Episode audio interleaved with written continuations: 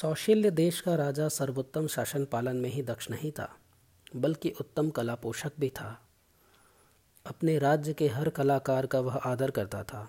विभिन्न कलाओं में निष्णात कलाकारों को उसने अपने आस्थान में आश्रय दिया और कलाओं के प्रति अपनी अभिरुचि को प्रमाणित किया। एक बार सर्वोत्तम अपनी पटरानी निर्मला देवी के साथ उद्यान में टहल रहा था। उस समय आस्थान का कवि प्रमुख संजय वहाँ आया। कुछ ही दिनों में सर्वोत्तम सर्वकला सम्मेलन के नाम से एक बड़ा उत्सव मनाने वाला था। उसने निर्णय भी किया था कि इस सम्मेलन में प्रतिभाशाली कलाकारों का भारी स्वागत सम्मान हो। इस संबंध में राजा से चर्चा करने के लिए संजय का वहाँ आना हुआ था। उनके संभाषणों को ध्यान से सुनने के बाद रानी ने राजा से कहा, मुझे लगता है कि आप इस सम्मेलन को चलाकर जनता के धन का दुरुपयोग कर रहे हैं। यह तो जानी हुई बात है कि राजा करों के रूप में जनता से धन वसूल करता है। यह धन जनता की मेहनत की कमाई है। कोई व्यापार करके कमाता है तो कोई खेती करके। जीविका कमाने के अनेकों मार्ग हैं। इन मार्गों पर चलकर जनता परिवार के प्रति अपने जो कर्तव्य हैं, पूरी कर पाती है। और आप हैं, जो उनके धन का दुरुपयोग कर रहे हैं। मनुष्य के लिए अति आवश्यक वस्तुएँ हैं, आहार, वस्त्र और गृह, यानी रोटी, कपड़ा और मकान।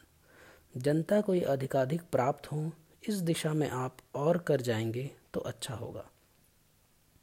यह सुनकर राजा का मुखड़ा विवर्ण हो गया। राजा को लगा, मानो उसका सर ही काट दिया गया हो। बिना कुछ कहे, वह कवि राजा की अनुमति लेकर वहाँ से चला गया। राजा रानी की ओर देखते हुए बोला, देवी, भगवान की कृपा से हमारे देश की प्रजा को किसी भी चीज़ की कोई कमी नहीं है। यूँ शुरू करके वह रानी को ललित कलाओं की विशिष्टताओं, मनुष्य को उनकी आवश्यकताओं आदि के बारे में बताने लगा।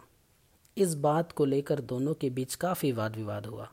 आखिरकार महारानी ने अपने वाद में बताया, मनुष्य को चाहिए रोटी, कपड़ा और मकान। हाँ तुमने ठीक कहा। आदमी को जीने के लिए आहार चाहिए, किंतु आहार मात्र से मानव संतृप्त नहीं रह सकता, राजा ने कहा। उसी समय विदूषक वहाँ आया। उसने उन दोनों की बातें सुनी। जब वे दोनों किसी निर्णय पर नहीं आ पाए तो उन दोनों ने विदूषक थरहाश को विषय समझाया और सत्य असत्य को निर्धारित करने की ज़िम्मेदारी सौंप दी। धरहास थोड़ी देर सोचता रहा। उसने पास ही काम पर लगे प्रहरी को बुलाया। उसे पूरी बातें बताई और उसका अभिप्राय पूछा। वह हंसता हुआ बोला, मनुष्य के लिए मुख्य तो खाना ही है। उसके बाद ही दूसरों की बारी है। ऐसा मत कहो, खाने मात्र से ही आदमी ज़िंदा रह सकेगा क्या? धरास ने पूछा। प्रहरी ने कहा, क्यों नहीं जी सकता? जी सकता है। तब धरहास ने निर्मला देवी की तरफ़ देख कर कहा, महारानी, मुझे पंद्रह दिनों की मोहलत दे दीजिए। इसी प्रहरी से आपके संदेह का निवारण करवाऊँगा। रानी ने हँसते हुए हाँ कह दिया। धरहास ने प्रहरी को कैद कर लिया। और उसे एक कमरे में बंद कर दिया। समय पर उसके खाने का इंतज़ाम किया। खाने में उसे विभिन्न प्रकार के व्यंजन परोसे गए। एक हफ़्ता हो गया। धरहास ने उसे बाहर बुलाया और राजा के पास लेकर गया और वहाँ उससे पूछा, ये सातों दिन कैसे कटे?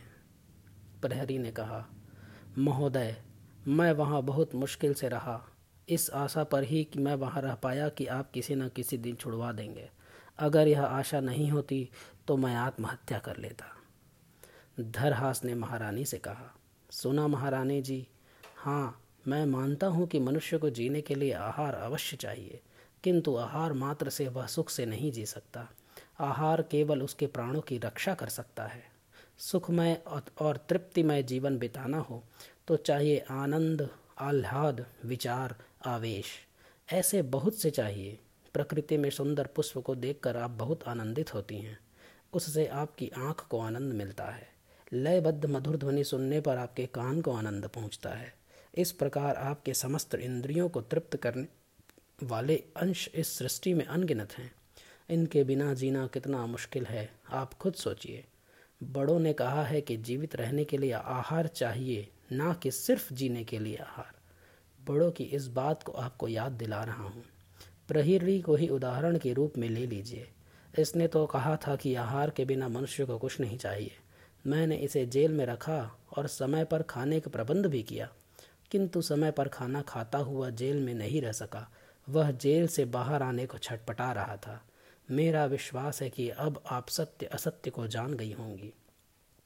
राजा ने तालियाँ बजाई और रानी की तरफ़ तिरछी नज़र से देखा। रानी ने सिर झुका लिया। मानो वह मान गई कि गलती मेरी ही है। राजा ने रानी से कहा अच्छा हुआ तुम्हारे संदेह का निवारण हो गया, पर इसके लिए इस बेचारे प्रहरी को एक हफ़्ता भर जेल में रहना पड़ा। रानी ने तुरंत अपने गले की मोतियों का हार निकालकर प्रहरी को दे दिया। धन्यवाद।